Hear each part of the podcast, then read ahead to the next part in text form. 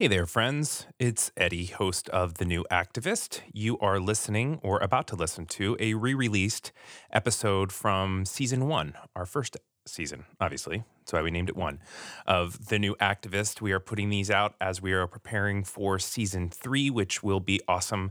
I'm excited for you to hear it. As a quick reminder, if you would please go to newactivist.is forward slash IJM and fill out that form. It is not a, you don't need to give money or anything, just fill out this form. It will send a letter to elected officials and it will be very helpful, not only in the work of IJM, but also in supporting this podcast. Thanks for doing that. Enjoy this episode.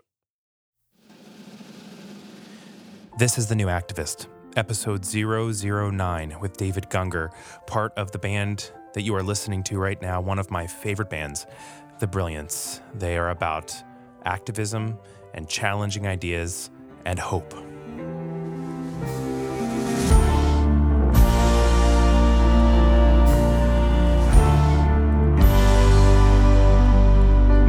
Is Eddie Kaufholz, and interviewing David today is my friend and colleague Bethany Wang. They are going to talk very deeply about what is inside David's heart and mind, what brings him to a point of being able to record lyrics like you're going to hear right now. Every day we go to war again. We assume we know so much more than them we hear what they have to say. Headline breaks, and we start to hate again. Calling them names again, we give our peace away. I hope they see it, cause I wanna see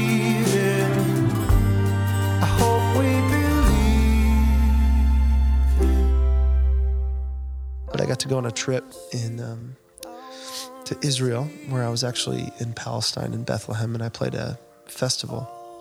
And I played a song called Dust We Are and Shall Return. And that phrase is obviously a phrase that can be a Christian phrase as well as a Jewish phrase as well as a Muslim phrase. Wow.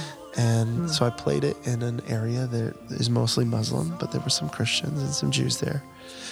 And I noticed that everyone was cool with it and everyone was brought together by it.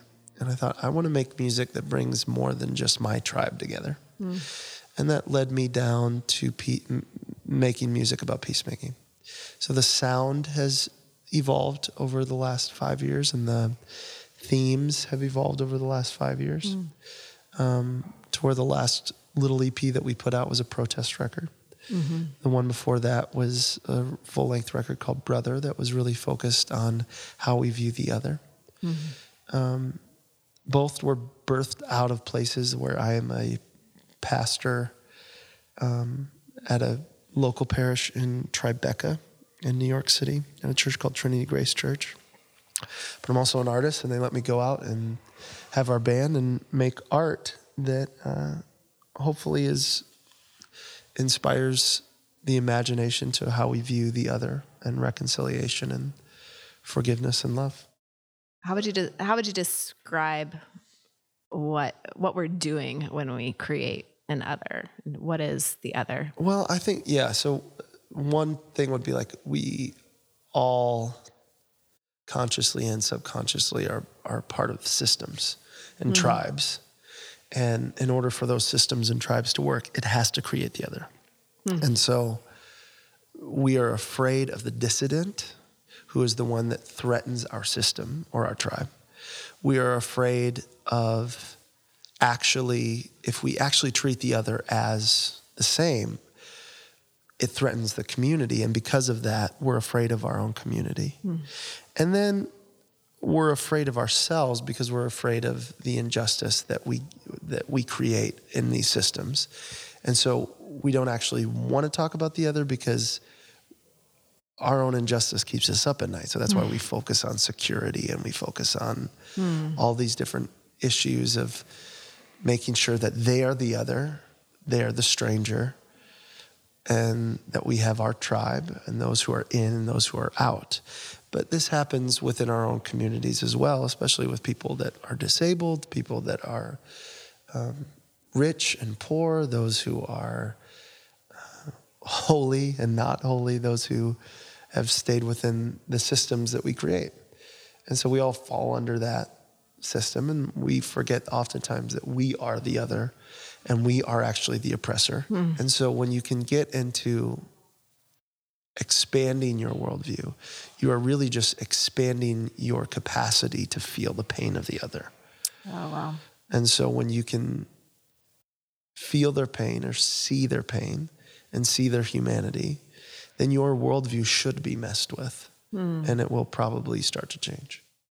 How do you help people want to expand their capacity to, great- to feel so other you- people's pain? I think that's that is where the artist part comes in. So I could be an artist, you know, there are preachers and book authors that have their craft that is very artistic and can share stories in a great way.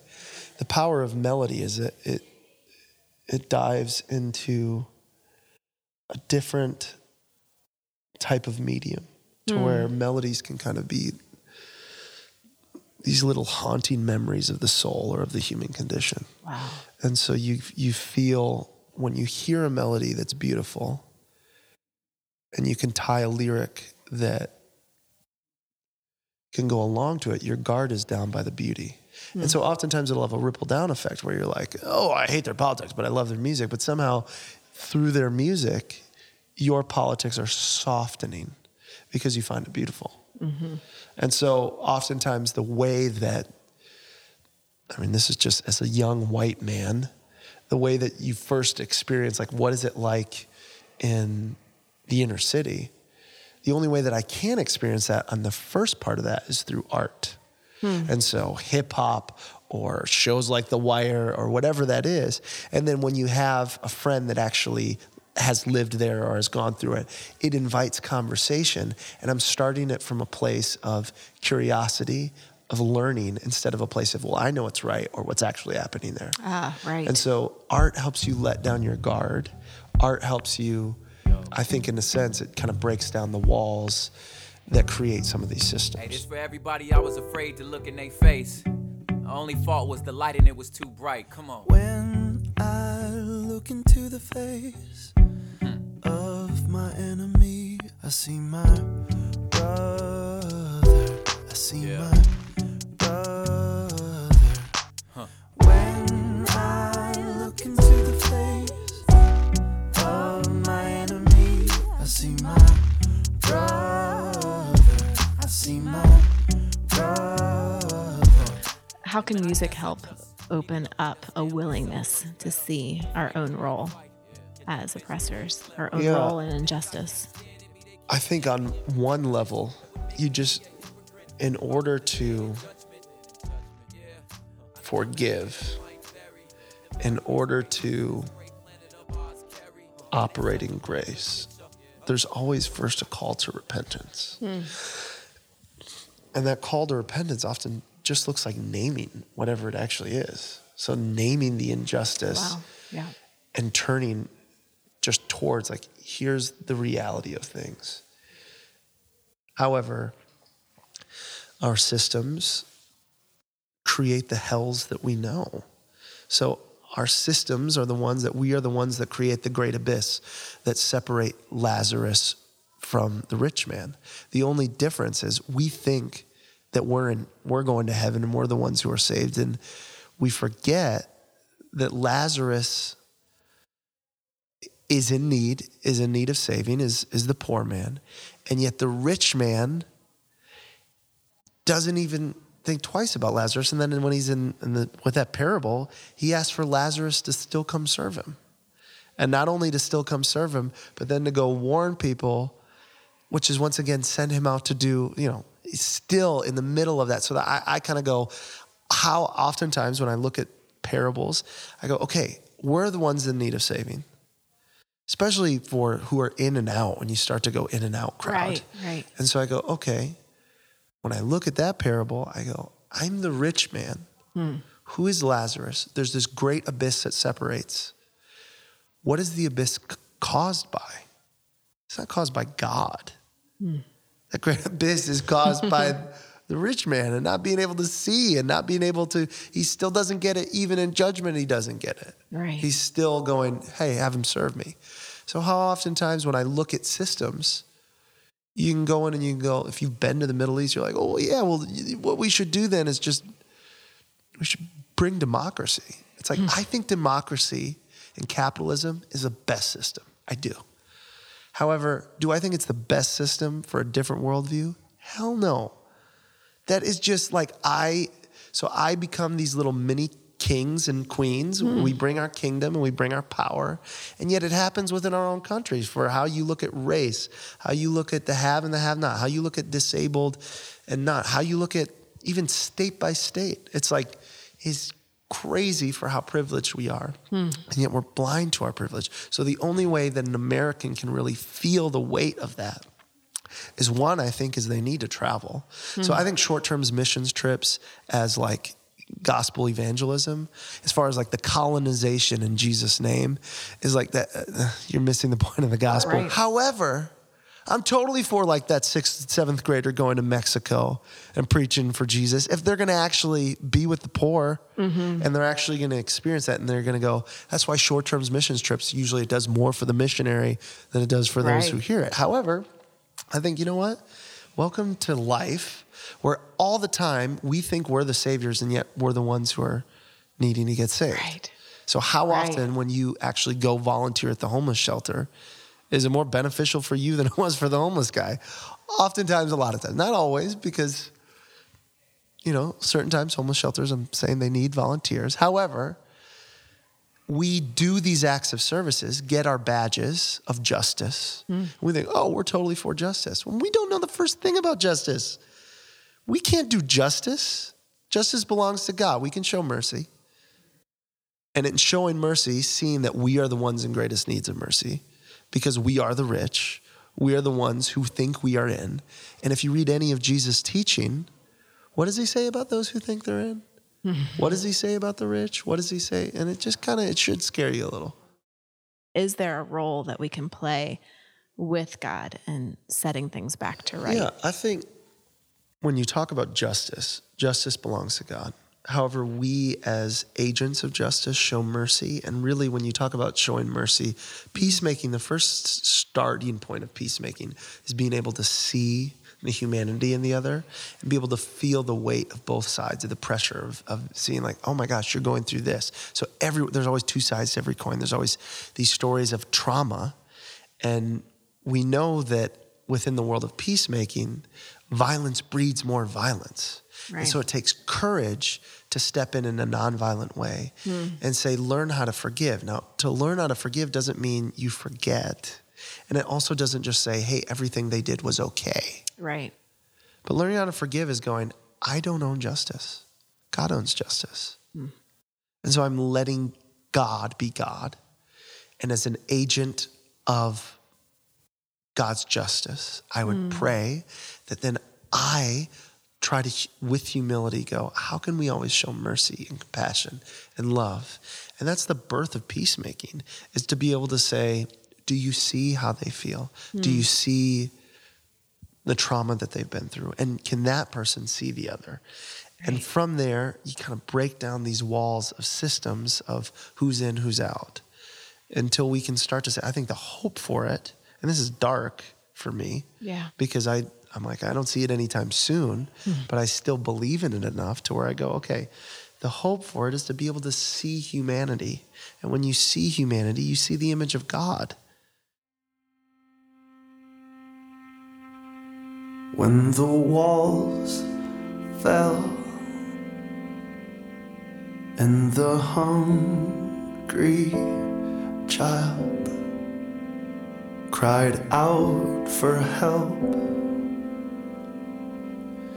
did you hear the sound? Did your heart break? Does your heart break now.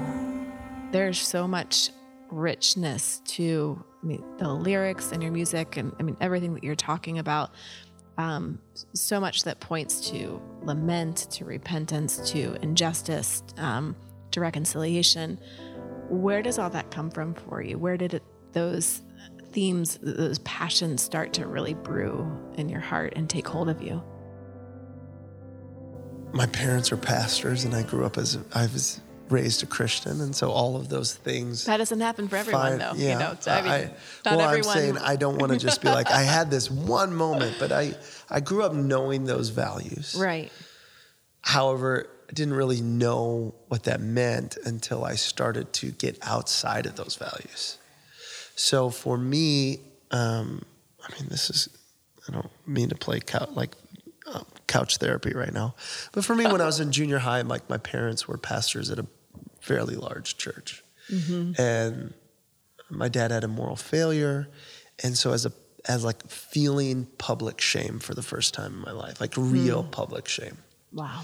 was something that as a middle schooler that all of a sudden you feel on the underside of power in a religious stance and a, in a, a religious lens. Wow, that all of a sudden you're going oh like oh wow this is what it must be like to be shamed. So experiencing that then in college i um, i was working at a church and working at a church where what do you do when you're working at a church and you face the trauma of like i don't know if i believe what you believe.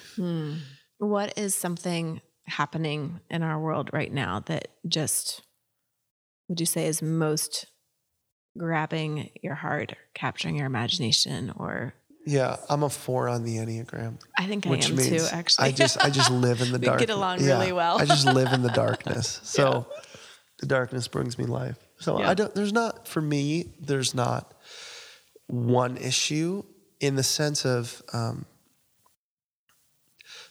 just the very nature of systems like this Hmm. help i think really spur on all issues so for instance when you look at even in america for like racism when you mm. talk about how we view the human and there's racism there's for misogyny and how we view women there's all these things where we are in power and they are not mm-hmm. and as a man as a white man all of this grieves me to go, oh my gosh, I am the oppressor. Mm. As a first step is confessing. And then I go, okay, so now what do, how then shall I live? Yeah. And so hopefully through art or hopefully through the way that we spend our money, the way that we are trying to form ourselves as a people, then goes, I want to live a different narrative into where I'm not going to play into that system. yeah. And so for me, there are issues of peacemaking when you talk about Israel Palestine. There are issues of peacemaking when you talk about racial reconciliation. There are issues of peacemaking when you talk about religion itself and religion within just Christianity. So I am very passionate about about uh, ecumenical thought, about hmm. meeting with people that believe different than you within Christianity mm-hmm. and outside of it. And so for me, that's one of those things where it's like, well, I want to, can I learn to become a human being? Hmm. And can I learn to see other human beings? And that's my passion. What would you hope if you could just ask whether it's artists, musicians, or just anyone who's hoping to make a difference, if, if you could ask them to make one shift or one um, change of direction or new step that they could take forward in how they're living or how they're making their music or their art or how they're trying to reach others in the world, what would it be? I would ask who their friends are and who their community is, and what hmm, they're hmm. listening to and what they're reading, and just first look around your environment and seeing how you're being shaped by that. So if you you might be like, oh, I really want to be passionate about justice, but if you're part of a community that is is just building its walls so high that it, it can't see, it's really hard to actually yourself to take a step outside of the wall. So, how do you listen to other, read, listen, engage with the other? Yeah. And for me, that that's, I mean, it, oftentimes it's having really tough conversations and trying to learn and wrestle with, and um, also have, I mean, just your posture as a human being. I I know I can't stress enough. It's so easy for me to, even within these systems, of just like we become the judge of the judger. Hmm. So like I'm like, oh, I just hate how my community judges, and all I'm focused on is I'm so focused on this stupid negativity of who I surround myself with. Whereas like, why am I doing that? like I irony. don't like just let like I'm gonna look at them as have compassion on them as the other. Like Wow. if I look at the outsider and I see the Muslim and I can have a lot of compassion for the way they grew up. Can I have a lot of compassion for the insider within my own group? Right. and go, how do I have compassion for these people? And just go, what is it? What is the wound Wow. that is cr- making you feel like you have to oppress? Hmm. And so, as a Christian truth bat bully, I go, all right, I've been there, I've done that. What caused me to do that? Is it fear? If it is fear, like what am I afraid of? There must be some more mystery and more to this to where I must come humbly in the same way I'd come humbly before you to try to learn. I got to Yeah. come humbly before God and go, I don't understand why this is happening. But if I'm not honest about it, then fear is the cancer that births. But if I hmm. can be honest about it through music, through lament, Yeah. if I can be honest about it through prayer, if I can be honest about it through intercession, Right. that is the place where I go, okay, my heart starts to change and I start to hopefully transition from a place where I'm only operating out of fear into a place where I'm operating out of faith, hope, and love. Right. Well, first, my deepest gratitude to Bethany and David for allowing us to peer into that conversation. You know, I there's a lot I'm thinking about, but I think the last question he asked, how do I oppress? And am I being honest about that? And am I operating out of fear or faith, hope, and love? I hope it's the latter. I really do.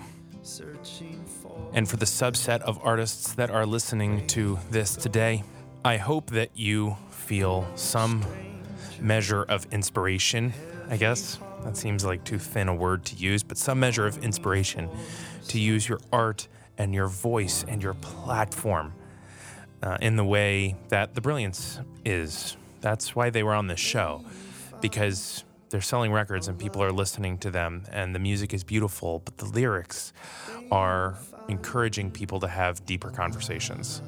That actually really matters a lot in our activism journey together. If you would like to hear more from The Brilliance, really the best place to go is their website, thebrilliancemusic.com. They have great links there to all of their social media, so definitely follow them, as well as The Brilliance podcast. Such a good show.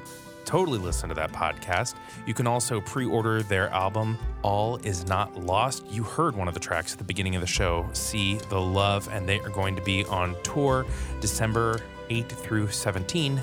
Find them, listen to them, enjoy that show. All of that on thebrilliancemusic.com. The New Activist is presented by International Justice Mission. IJM is working to end slavery in our lifetime and won't stop until all are free. If you would like to learn more about the work of IJM and even come and work with us, we are looking specifically for folks who are really good at technology type things. I guess that's how you say it. Go to ijm.org forward slash careers. And with that, we go back into the world. On behalf of The Brilliance and Bethany Wang and my colleagues at International Justice Mission, I am Eddie Kaufholz. Take care, friends.